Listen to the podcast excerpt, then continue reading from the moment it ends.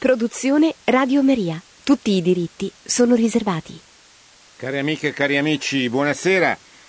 Presenterò questa, questo martedì il discorso che il Papa ha tenuto ieri incontrando il corpo diplomatico accreditato presso la Santa Sede. È uno dei discorsi più importanti di quelli che vengono dei discorsi annuali del Papa, i discorsi che normalmente vengono ripresi per i loro contenuti sono il discorso alla curia per gli auguri di Natale, il discorso al corpo diplomatico e poi quelle che sono le cosiddette rubriche fisse, cioè il discorso per la giornata mondiale della pace o per altre ricorrenze che appunto ogni anno vengono, sono occasione per un, un intervento importante del Santo Padre.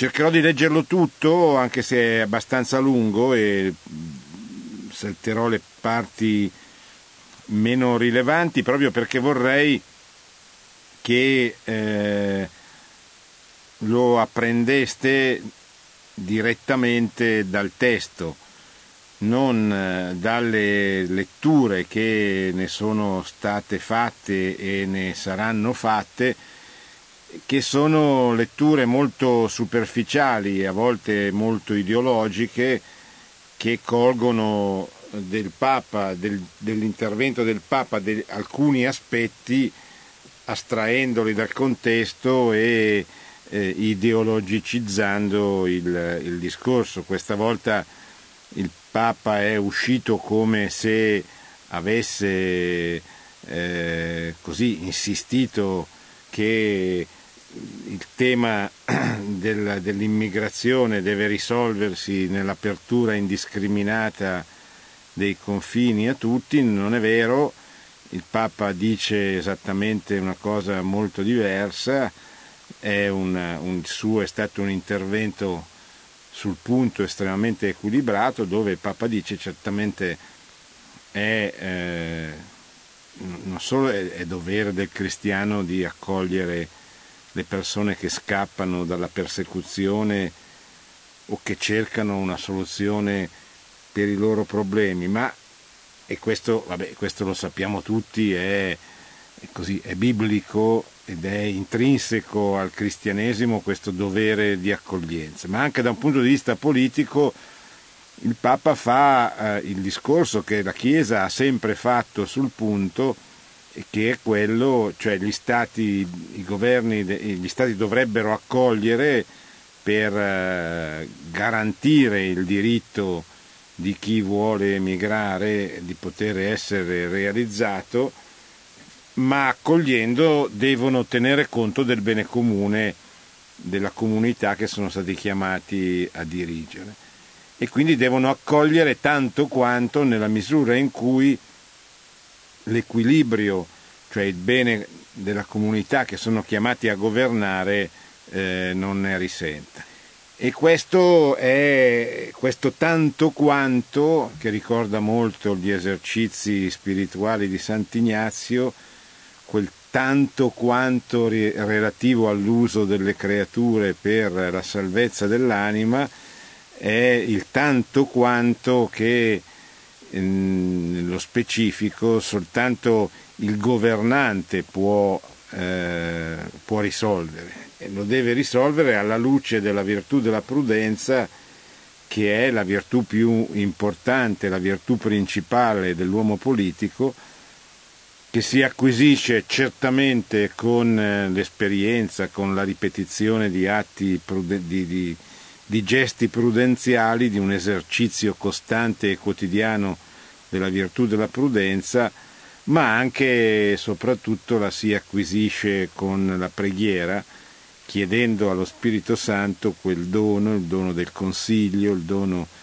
di eh, sapere affrontare e risolvere nel migliore dei, po- dei, dei modi i grandi problemi che un governante si trova a dover affrontare e di saperli risolvere con, con, con quella capacità di, di leggere la, la, storia, di leggere la realtà che è appunto una delle principali caratteristiche che dovrebbero segnare la, la vita di un uomo politico. Da dove parte Santo Padre? Parte dal centesimo anniversario che stiamo celebrando, il 1917, il mondo era nel pieno del primo conflitto mondiale, il Papa scrive una inutile strage in cui nuove tecniche di combattimento disseminavano morte e causavano immani sofferenze alla popolazione inerme.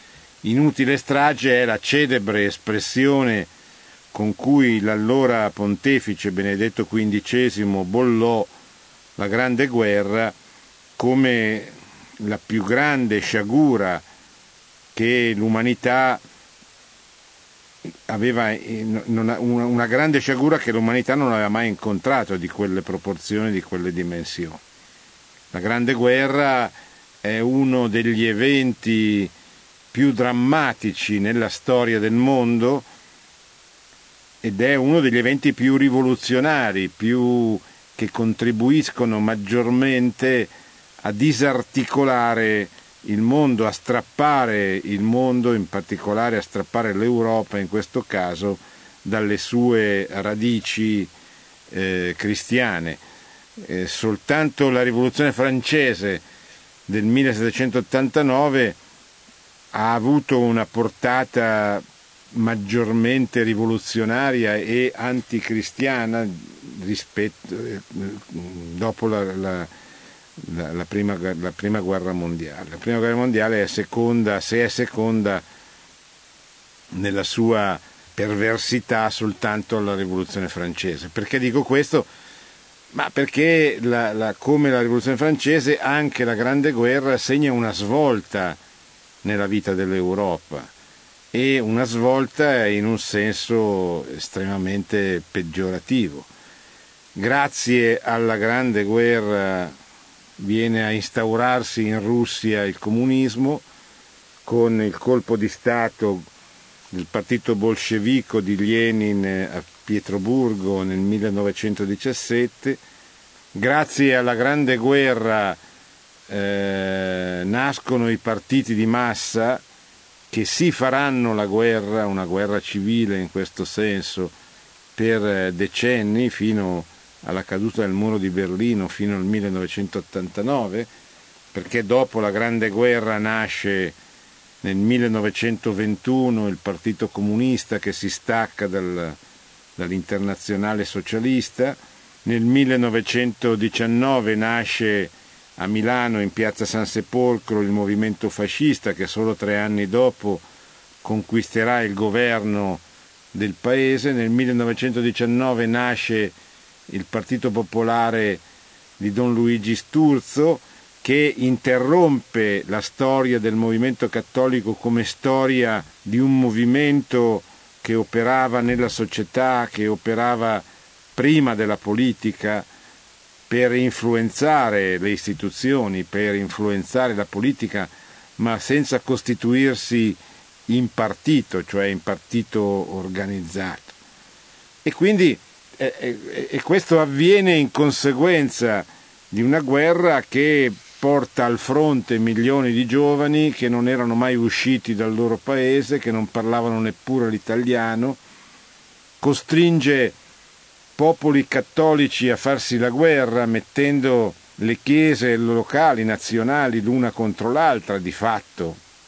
Pensate all'Austria cattolica che combatte contro la Francia cattolica o contro l'Italia cattolica.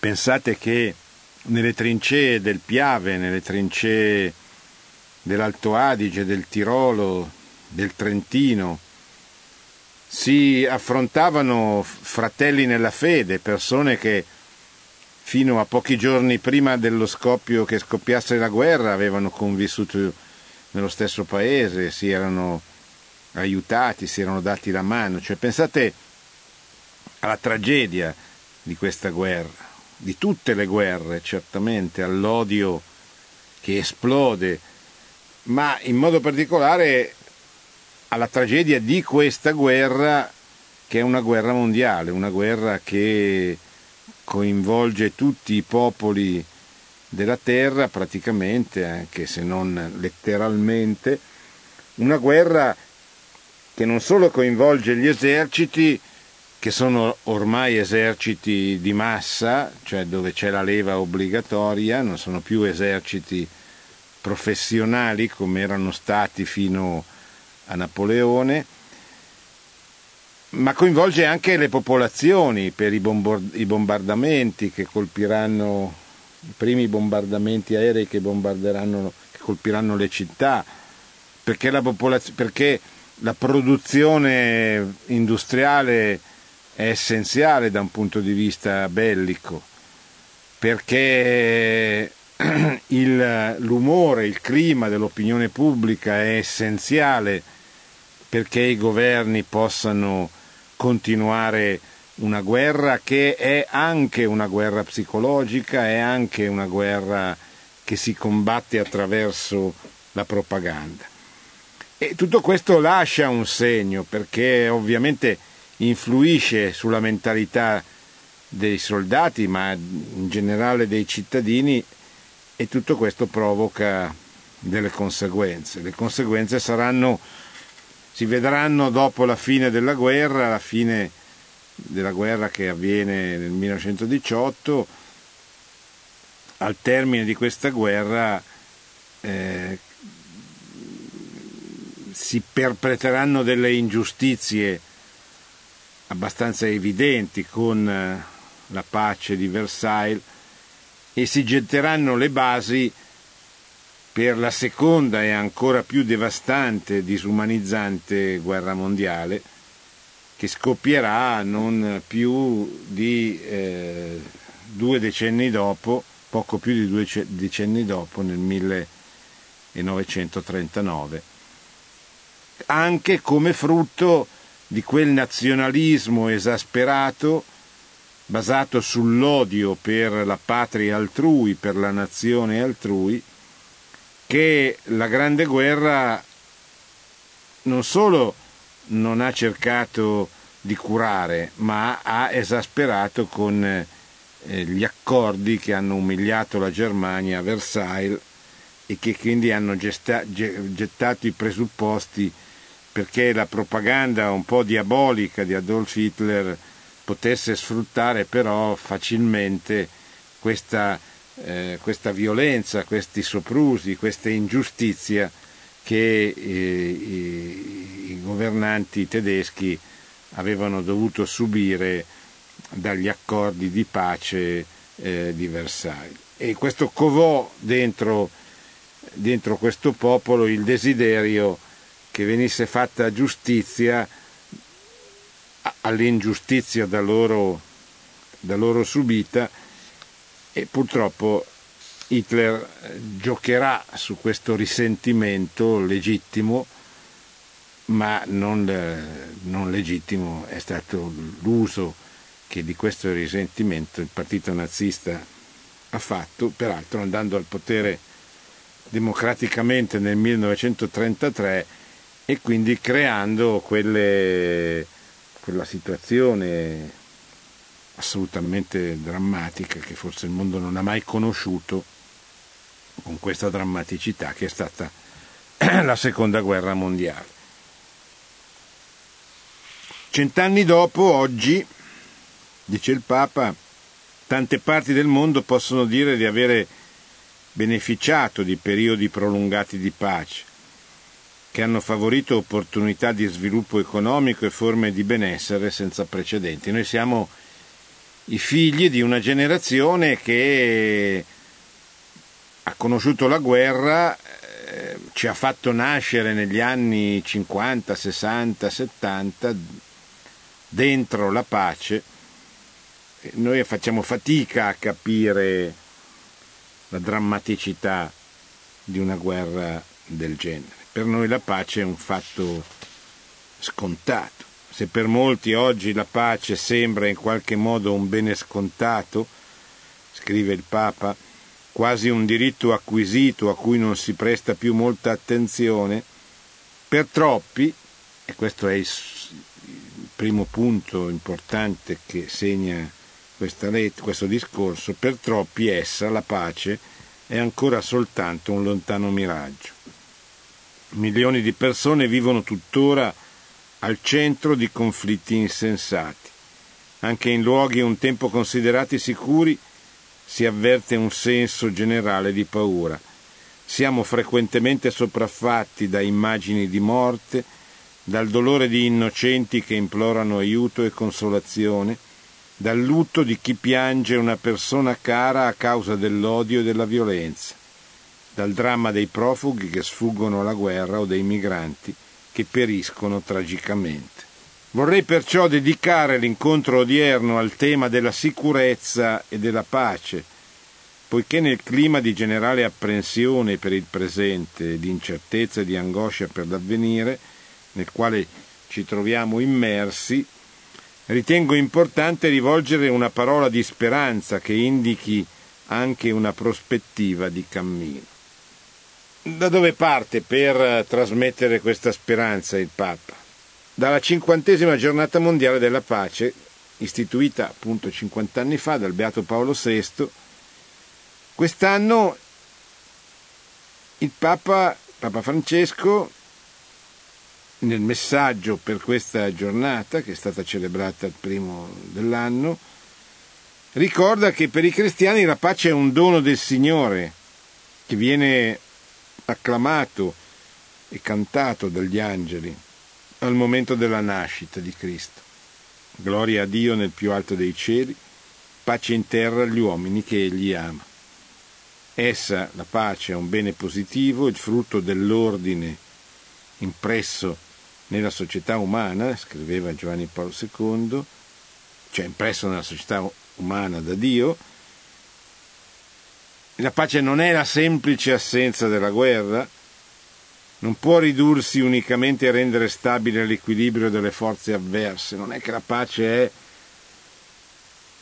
quando mettiamo gli eserciti nemici nella condizione di non poter operare. Ma la pace piuttosto, scrive Papa Francesco, esige l'impegno di quelle persone di buona volontà che aspirano ardentemente ad una giustizia sempre più perfetta. In questa prospettiva lui ricorda come eh, abbia voluto sperimentare in modo significativo nel corso di questa giornata mondiale per, di preghiera per la pace tenutasi ad Assisi nello scorso mese di settembre, ci tiene a ricordare che i grandi rappresentanti delle, delle più, rappresentanti delle più grandi religioni che si sono incontrati in quella circostanza lo hanno fatto per dare voce insieme a quanti soffrono, a quanti sono senza voce e senza ascolto. E questo è eh, un dato importante su cui vale la pena di, di, di fare una riflessione. Oggi tanti soffrono, non solo i cristiani, soprattutto dal punto di vista della negazione della libertà religiosa, ma non soltanto i cristiani. Soffrono tutti coloro che vengono privati di alcune libertà fondamentali, lo vedremo fra poco. Una di queste libertà, la madre di tutta la libertà, di queste libertà è, è la libertà religiosa. Cioè è la possibilità che ogni uomo deve avere di poter rivolgersi come crede giusto a colui che ritiene essere il creatore, il suo, il nostro creatore. Papa poi ricorda il suo viaggio in Svezia recente, dice troppi, per troppi anni, direi per secoli da un certo punto di vista, i cristiani si sono divisi dopo la riforma, la riforma protestante. Si sono fatti la guerra, pensate, pensiamo guerra, alle guerre di religione del XVII secolo, del 1600, la guerra dei trent'anni, la guerra dei cent'anni. Pensate a questa grande violazione della libertà religiosa che avviene in quegli anni ad Augusta, con la pace di Augusta fra eh, l'impero, l'impero asburgico, la, da una parte la Francia eh, dall'altra e i paesi protestanti.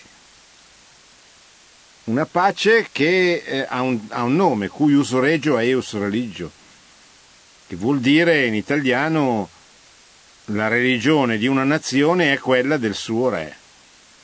E questa è la negazione della libertà religiosa.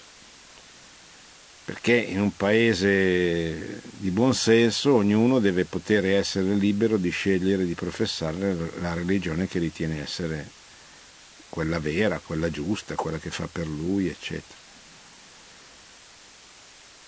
E questo ha portato a grandi ingiustizie, a spostamenti di milioni di persone che hanno dovuto cambiare città, cambiare nazione, spostarsi proprio per ottemperare a questa pace che impone che i fedeli seguano la religione del proprio re oppure se ne vadano.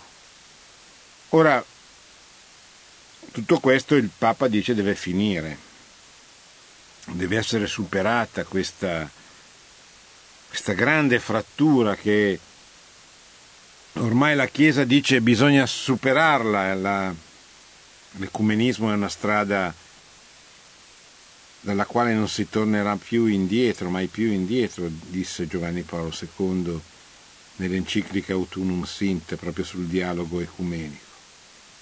Questa è la strada perché i cristiani non possono convincere se sono divisi, se non sono uniti. Non possono rappresentare un'attrazione per i giovani soprattutto, per le anime, perché si convertano. Il cristianesimo, il cattolicesimo, la Chiesa cattolica deve essere la madre di tutti i cristiani. Come questo possa avvenire è molto difficile a sapersi, certamente non con gli insulti, non si può pensare di convincere i protestanti a rientrare nella Chiesa cattolica parlando sempre male contro del loro fondatore Martin Lutero. Questo non significa non essere convinti come lo siamo che Lutero ha sbagliato, ha commesso un grande errore, ha diviso l'Europa, ha diviso la Chiesa, però oggi abbiamo di fronte milioni di protestanti, non abbiamo di fronte Lutero, non abbiamo di fronte Calvino, abbiamo di fronte persone che sono nate dentro un certo contesto e che devono essere aiutate a capire progressivamente, lentamente, che nella Chiesa cattolica c'è una continuità ininterrotta. Ma certamente questo è un punto d'arrivo, il punto di passaggio così come con gli ortodossi, e dire ma noi siamo stati uniti per mille anni, con i protestanti per 1500. Perché non ritorniamo a quello spirito che tutto sommato, pur con le grandi differenze che ci caratterizzavano, ci, ci permetteva di stare uniti e permetteva alla Chiesa di avere veramente un respiro universale con due polmoni come auspicava Giovanni Paolo II quello orientale e quello occidentale, Bisanzio e Roma, Costantinopoli e Roma, Mosca e Roma. Contro tutto ciò, dice il Papa, esplode questa follia omicida che abusa del nome di Dio per disseminare morte nel tentativo di affermare una volontà di dominio e di potere. Faccio perciò appello a tutte le autorità religiose perché siano unite nel ribadire con forza che non si può mai uccidere nel nome di Dio. Il terrorismo fondamentalista è un frutto, è frutto di una grave miseria spirituale, alla quale è sovente connessa anche una notevole povertà sociale. Anche qui, vedete, tutte le persone sciocche e disinformate che hanno scritto il Papa dice che la causa del terrorismo che la povertà è la causa del terrorismo. Non è vero, cioè il Papa non ha detto così. Tutti quelli che dicono una cosa del genere o sono in malafede o non l'hanno letta, non hanno letto il discorso. Perché, perché vogliono insistere su questo? Guardate, c'è molta superficialità, i giornalisti sono costretti a lavorare sotto pressione, con molta fretta, non fanno in tempo a leggere, non capiscono bene. Quindi spesso esplodono sciocchezze giusto per il gusto di, di scrivere qualche cosa o di dire qualche cosa. Però, però c'è anche qualche professionista della menzogna, c'è qualcheduno che vuole seminare zizzania, che vuole creare contrapposizioni che vuole dividere all'interno della stessa Chiesa invece che favorire il ritorno all'unità. E quindi a questo qualcheduno noi dobbiamo dire quello che il Papa ha detto, non di più, non di meno. Lo rileggo, il terrorismo fondamentalista è frutto di una grave miseria spirituale. I terroristi sono malati dentro. Sono malati, malati perché non trovano senso alla loro vita e quindi cercano disperatamente nell'estremismo musulmano sunnita una ragione che dia ragione alla loro esistenza, alla quale è, sov- è sovente connessa anche una notevole povertà sociale. È chiaro che accanto a questo motivo, cioè la miseria spirituale, ci può essere l'invidia, ci può essere l'emarginazione, la, la paura di rimanere senza soldi, cioè ci può essere e c'è la povertà sociale, che però non è la causa, lo dice il Papa, non fategli dire il contrario. Dice è una componente come come è logico che sia, perché qualsiasi gesto di grande sovversione, di grande cattiveria che viene fatto nella storia sfrutta delle cause. Non sarà mai, questa causa non sarà mai decisiva. Però è vero che molte fratture, molti traumi, molte ferite sono emerse nel corso della storia perché hanno saputo sfruttare un grande disagio, una grande miseria, una grande povertà. Pensate al marxismo. Il marxismo sfrutta la sofferenza degli operai, sfrutta la sofferenza del proletariato per, per fare la rivoluzione, per innestare quella rivoluzione, di, quella lotta di classe che era il suo progetto, che era il suo sogno. Vado avanti, siamo molto indietro. Edificare la pace esige che si, limiti, che si eliminino le cause di discordia che fomentano le guerre, a cominciare dalle ingiustizie. Certo, se noi vogliamo la pace dobbiamo sforzarci di eliminare queste ingiustizie. Infatti esiste un intimo legame fra giustizia e pace. San Giovanni Paolo II osservava Poiché la giustizia umana è sempre fragile e imperfetta, esposta come è ai limiti e agli egoismi personali e di gruppo, essa va esercitata e in un certo senso completata con il perdono che risana le ferite e ristabilisce in profondità i rapporti umani turbati. Cosa c'entra il perdono con la pace? C'entra, c'entra tantissimo. Chi ha un minimo di esperienza, anche storico, di una guerra civile, sa perfettamente, le guerre civili sono le, le, le peggiori fra le, fra le guerre peggiori, peggiori perché esplodono cioè aiutano l'esplosione proprio degli odi, dei rancori tenuti dentro per tanti anni. Ma e quindi proprio per questo sono molto difficili da, da gestire, da risolvere.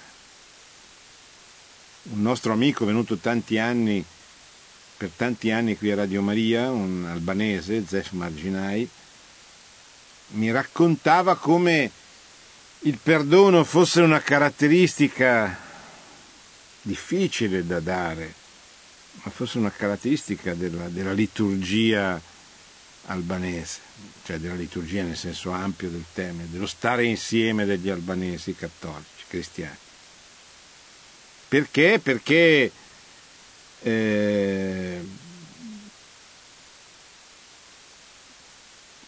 dopo le grandi fratture storiche che hanno attraversato, diviso quei popoli, pensate a quanti vennero rapiti nella lotta contro l'impero eh, ottomano, quanti cristiani vennero rapiti, quanti tornarono, quanti dovettero far finta di obbedire al sultano, ma in realtà si sentivano sempre ancora cristiani. Ebbene, quando scoppiano queste situazioni drammatiche e poi si risolvono da un punto di vista politico, però c'è poi il grande problema del perdono.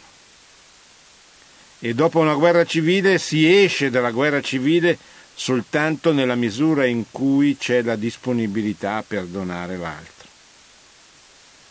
Ora è facile per analogia paragonare questo alla situazione della Chiesa. Certamente sono importanti gli aspetti dottrinali, le divisioni che ci sono state e non si risolve, non si riconquista l'unità mettendo da parte la verità. Bisogna riflettere, confrontarsi, lavorare molto sul tema teologico. Però, ma questo lo diceva già seppure per altre circostanze, Benedetto XVI, però l'unità si fa o nel sangue, il martirio, questo lo intuì Giovanni Paolo II quando volle nel 2000 celebrare i martiri di tutte le confessioni cristiane, perché quando ti uccidono perché sei di Cristo, non ti chiedono, disse, a quale confessione appartieni. E allora, e allora noi dobbiamo capire che senza il perdono non si va da nessuna parte dopo una guerra civile. Il perdono è un'arma politica di realizzazione della, della pace, politica perché costruisce la polis, la, polis, la mette, mette la comunità in condizione di andare avanti, proprio perché perché questa comunità è riuscita a risolvere il grande problema della divisione, del male fatto che deve essere perdonato, che è un grande tema importante. A questo proposito, ed è l'ultima cosa che posso approfondire di questo bel e importante discorso, il Papa richiama quanto ha detto nella bolla Misericordia et Misera con cui ha chiuso l'anno del Giubileo, cioè la misericordia è un valore sociale, misericordia è un programma politico, ha una dimensione politica importantissima. Cioè la misericordia, che è una caratteristica costante nel cristianesimo, ma che emerge con tutta la sua forza a partire dagli anni 30, quando Santa Faustina Kowalska viene incaricata da Dio, dal Signore, di essere la sua segretaria, la segretaria della misericordia. E incontra questo grande sacerdote, il beato, eh, beato confessore di cui adesso mi sfugge il nome, mi verrà in mente, che Beato proprio è stato beatificato e, eh, e diventerà il suo confessore, il suo direttore spirituale, l'aiuterà ad accettare la missione la vocazione a cui Dio la chiama, ma a farlo con una grande normalità. Ebbene, è negli anni 30 del secolo scorso che la misericordia esplode, cioè diventa un aspetto quasi, possiamo dire, della dottrina sociale della Chiesa. Bisognerà trovare i modi, lo faranno i grandi studiosi, ma bisognerà far capire che la misericordia ha una valenza sociale, ha una dimensione sociale, ha un ruolo nella dottrina sociale della Chiesa. Quale? Eh, studiate, studiamo la, la, i testi della dottrina sociale e piano piano capiremo qual è questo stile pastorale che la Divina Misericordia chiede a ciascun battezzato, chiede a ciascuno di noi.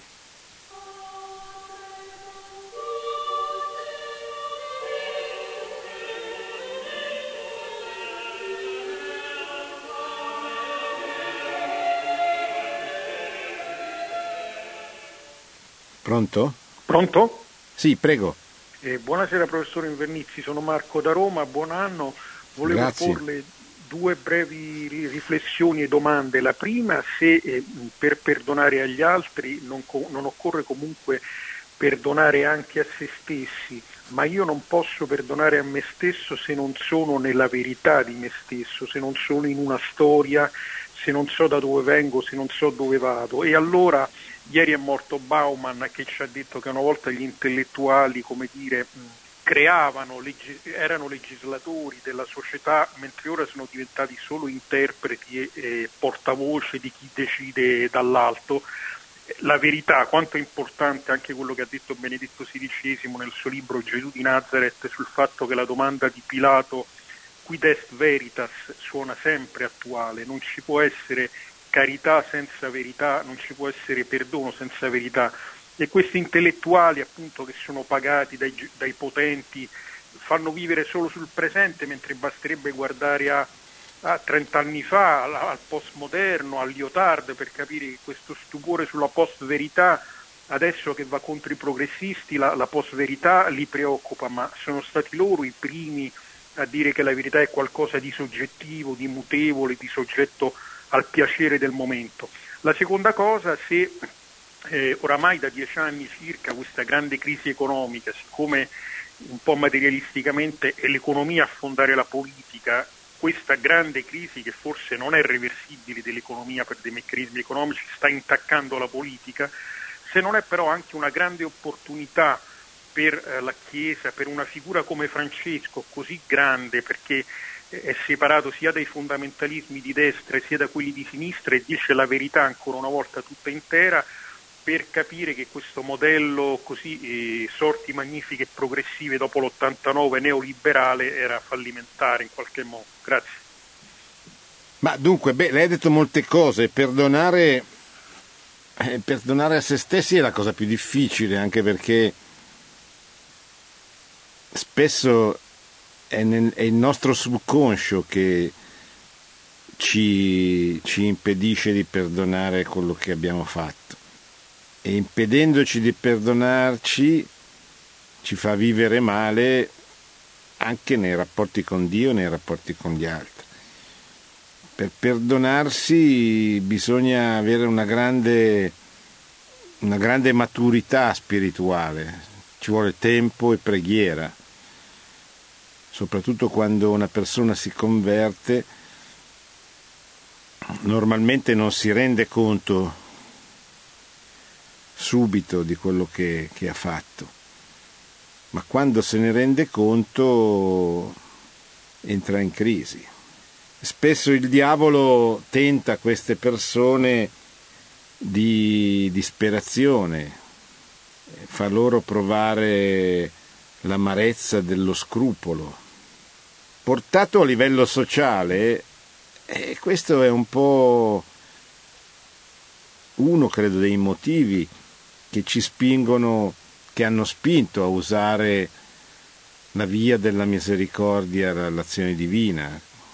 Perché la misericordia, capire che cos'è la misericordia, cioè capire che Dio è essenzialmente un Dio di misericordia che vuole la mia salvezza, che è stato disposto a fare quello che ha fatto, a morire sulla croce per salvarmi e che quindi non ha paura, non ha ribrezzo dei miei peccati, si è chinato su di me, mi ha ripreso e può chinarsi su un popolo, su una stagione, su un'epoca e riprendersela. E siamo noi lì che dobbiamo metterci a disposizione, cioè mettere, lavorare il corpo sociale per metterlo a disposizione di Dio che se lo riprenda, che ritorni ad essere il Re, il Signore del mondo, di questo, di questo mondo, di questa nazione, eccetera.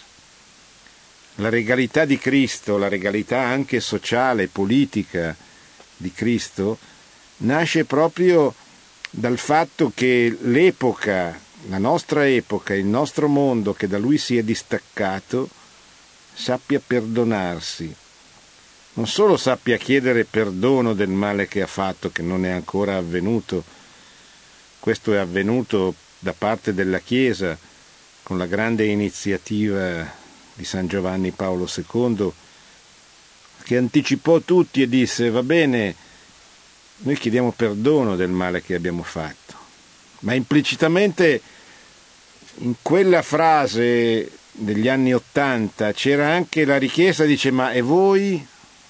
E voi comunisti, e voi nazisti, e voi nazionalisti, e voi liberali egoisti, cosa avete fatto? Avete chiesto perdono del male che avete fatto per 200 anni? Avete chiesto perdono dei morti massacrati durante la rivoluzione francese, dei morti massacrati durante la lunga guerra civile, dei 150 milioni di morti provocati dal comunismo. E quando questi si renderanno conto di questo, allora dovranno anche perdonare se stessi. E sarà dura, ma lì ci vorrà ci sarà la misericordia di Dio. E allora questo mondo che, sa, che avrà chiesto perdono, che si sarà perdonato, eh, sarà pronto a riconoscere la, la legalità di Cristo.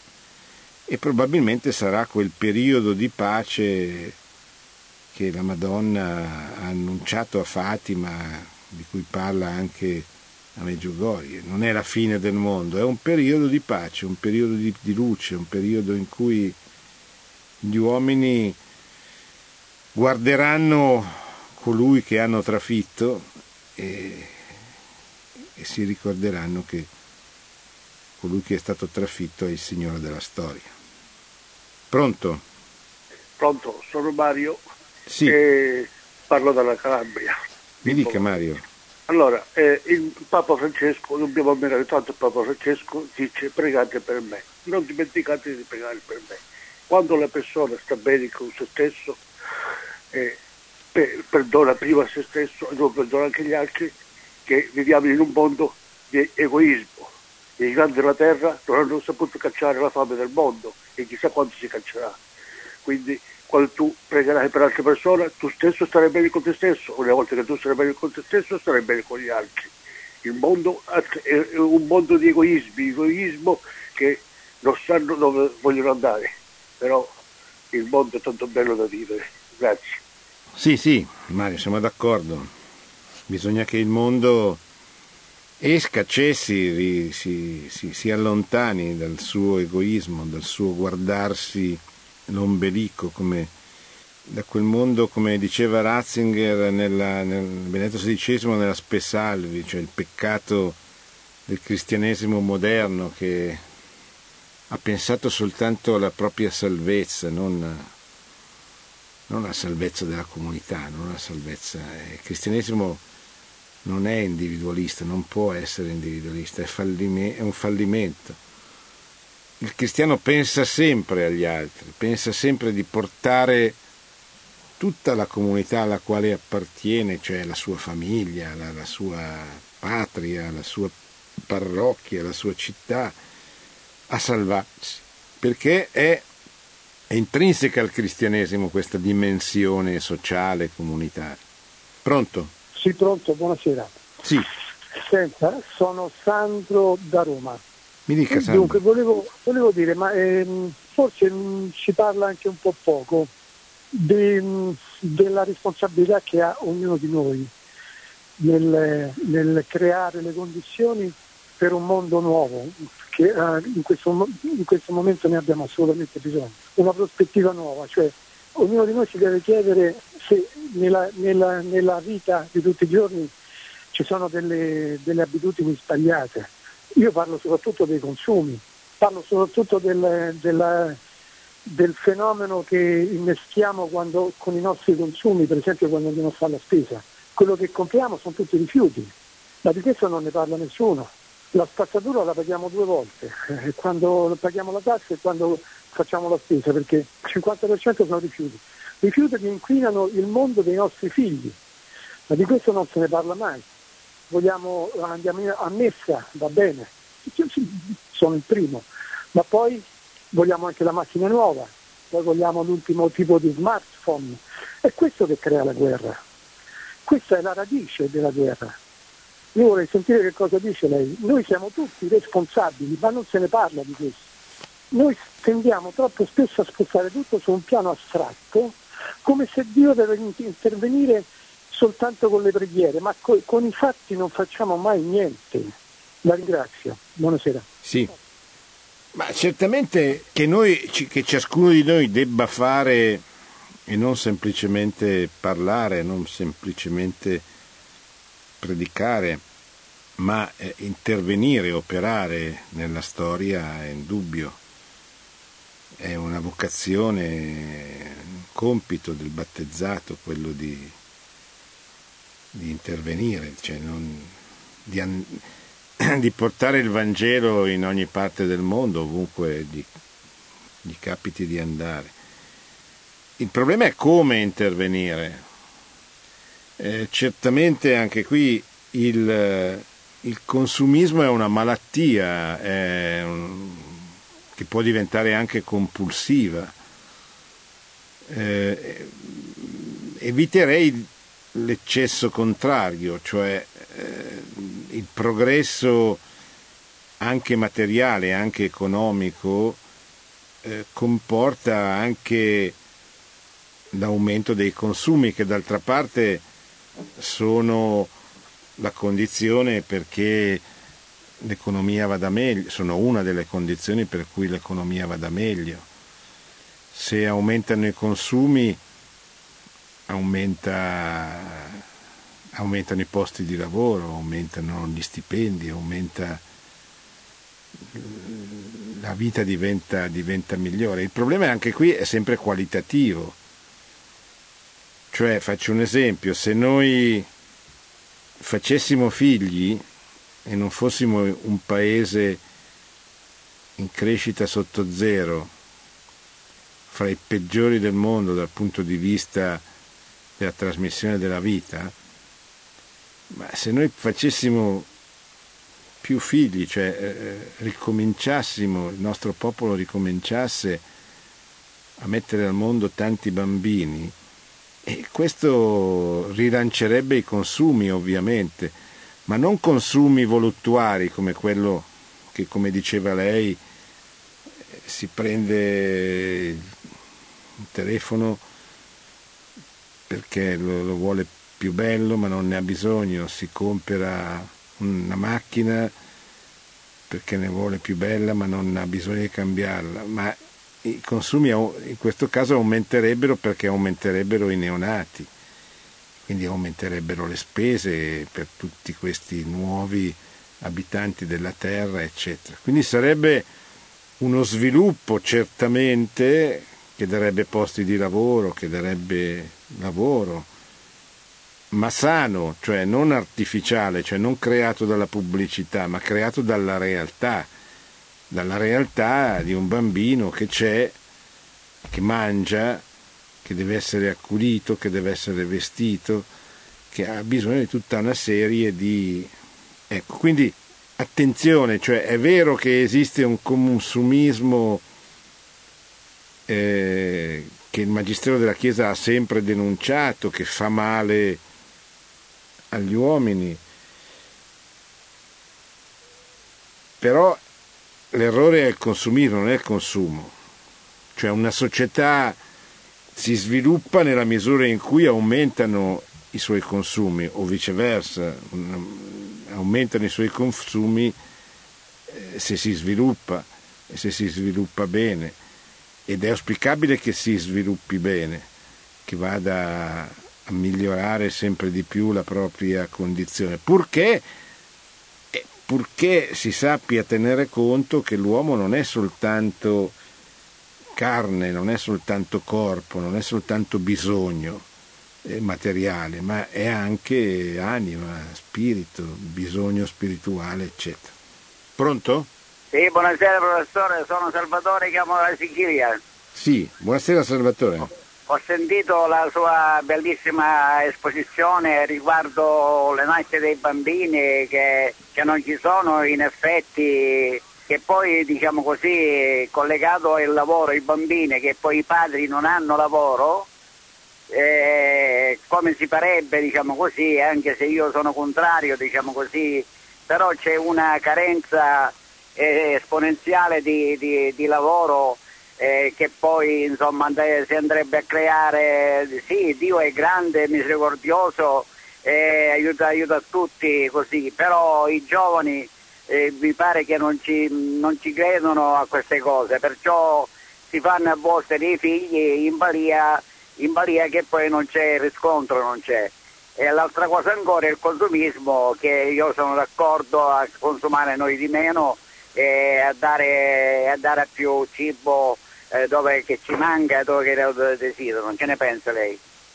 Sì, certamente la mancanza del lavoro, la disoccupazione eh, giovanile alta eh, sono sicuramente un, una, un, uno dei motivi per il suicidio demografico che caratterizza il nostro paese. Però non sono la, la, la spiegazione, non sono l'unica spiegazione. Ci sono eh, famiglie, regioni, dove c'è benessere e non ci sono figli ugualmente, anzi magari ce ne sono meno di quelle regioni dove si sta meno bene dal punto di vista economico ma si fanno più figli. Quindi quello che voglio dire è che c'è una cultura oggi che non vede nella trasmissione della vita un compito dell'uomo, e non vede il matrimonio come un ideale da perseguire per mettere per dar vita a una famiglia e trasmettere la vita all'interno di quella famiglia.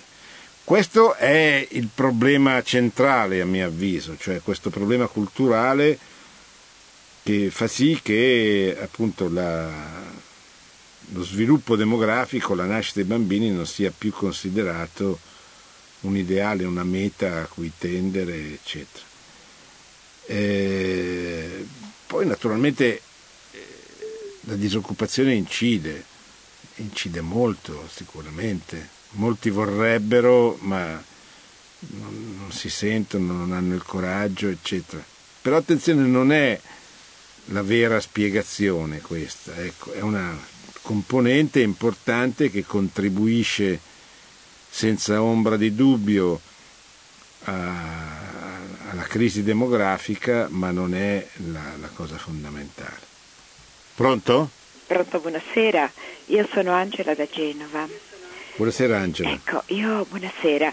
Eh, appunto sentendo parlare di crisi demografica è un argomento che mi tocca proprio il cuore e penso che tocchi molte persone, soprattutto ascoltatori della Radio Maria, è questa, eh, questa distruzione del rispetto della persona, soprattutto dal momento del concepimento. Ecco, io penso proprio, appartengo anche al Comitato 194 per combattere questa questa volontà proprio di, di, non volere, di non volere perché è veramente una grossa piaga. Ecco, io vorrei incent- cioè fare un appello a tutte le donne, a tutte che eh, insomma ci si fa, ecco, perché a volte si dice, ma sì, si pensa a tutte quelle cose di cui si diceva prima, il superfluo, eccetera, e che messe insieme eh, senz'altro ci starebbe un bambino, anche due, anche tre come succedeva una volta, la mia nonna ne aveva nove, però eh, era in campagna, vivevano tutti, erano tutti sani, felici. Adesso tutto questo progresso, che è stato veramente massacrante, ci porta a non considerare i valori. Ecco, quindi io volevo proprio dire accuratamente alle, alle mamme, alle signore, ormai sono già nonna, però ehm, proprio di considerare che la vita umana è un dono magnifico che non la possiamo rifiutare, che poi adesso si arriva addirittura a delle famiglie anomale, famiglie che non sono famiglie, si vogliono chiamare così, e quindi si distrugge veramente il senso vero della, della maternità che è fantastico. Ecco, volevo dare questa, questa, mia sensazione che veramente dovremmo, dovremmo insomma sono un popolo che non abbiamo perché si parla di 6 milioni di aborti da quando è uscita questa famigerata legge 194 quindi io chiedo accuratamente, facciamo questi bambini, il mondo va male, lo so, però io sono nata che c'era la guerra, sono ancora qua e sono felice di essere nata. Allora cerchiamo di, di aumentare questo popolo che, che, lo stiamo veramente distruggendo. Ma perché? Ma perché i bambini sono un dono grandissimo. Anche eh, vorrei fare un appello a tutte le mamme, a tutte le donne che magari sentono e si fanno dei problemi ad avere dei figli. Grazie. Sì, grazie Angela, certamente è vero quello che lei dice e anzi la ringrazio per questo appello così convincente ed entusiasmante. Aggiungerei che bisogna creare degli ambienti mm, nelle nostre famiglie, tra i nostri amici, nelle parrocchie, nei centri culturali, ovunque sia possibile, degli ambienti in cui eh, questa cultura della vita e della famiglia sia visibile, sia concretamente visibile. Cioè la gente, soprattutto i giovani, hanno bisogno di ambienti, cioè hanno bisogno di amicizia con cui condividere questi principi, questi valori e eh, bisogno, hanno bisogno di poter vedere che c'è qualcuno che li mette in pratica, che non è un marziano, ma che è una persona normale, che ha 5, 6, 7 figli oggi e, vive o se vuole sopravvive, non, si può fare.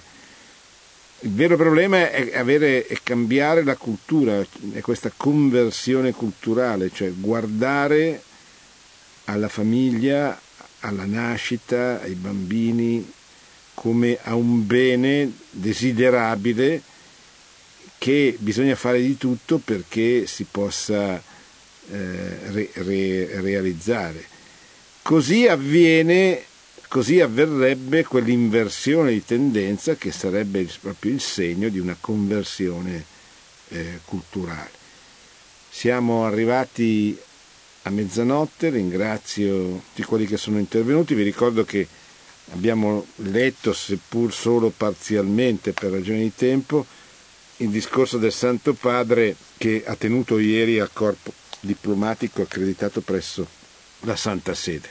Grazie e buona settimana a tutti. Produzione Radio Maria. Tutti i diritti sono riservati.